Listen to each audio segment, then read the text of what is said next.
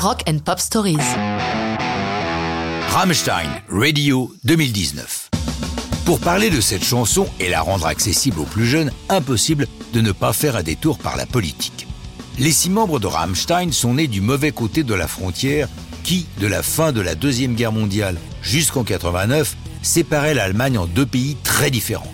La République fédérale d'Allemagne, à l'ouest, jouxtant entre autres la France et la Suisse, était rattachée au bloc occidental, membre de l'Union européenne, bref, c'était un pays qui ressemblait beaucoup au nôtre. Par contre, l'autre partie, la République démocratique d'Allemagne, n'avait de démocratique que le nom et était placée sous le joug de l'URSS.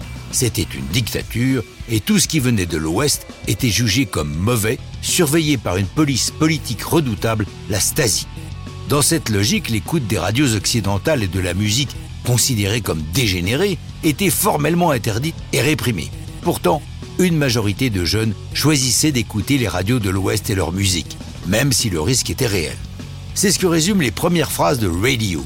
Nous n'étions pas autorisés à faire partie, sous-entendu de ce monde, impossible de voir parler ou d'entendre quoi que ce soit.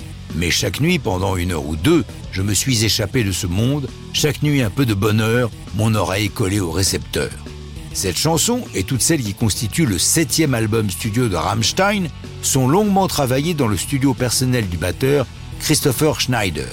Une fois prêts, les 6 Rammstein s'installent au studio La Fabrique à Saint-Rémy-de-Provence dans le sud de la France.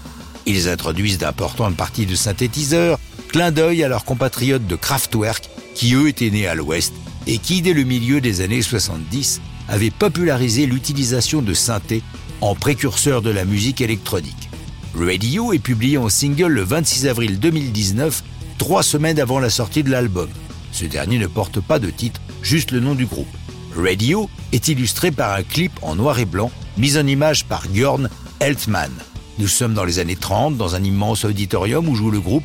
Des militaires viennent pour interrompre ce vacarme et frappent à coups de matraque les Rammstein. Pas de bol, les musiciens s'avèrent être des hologrammes. Salué par la critique et par les fans, l'album est un nouveau triomphe pour les teutons.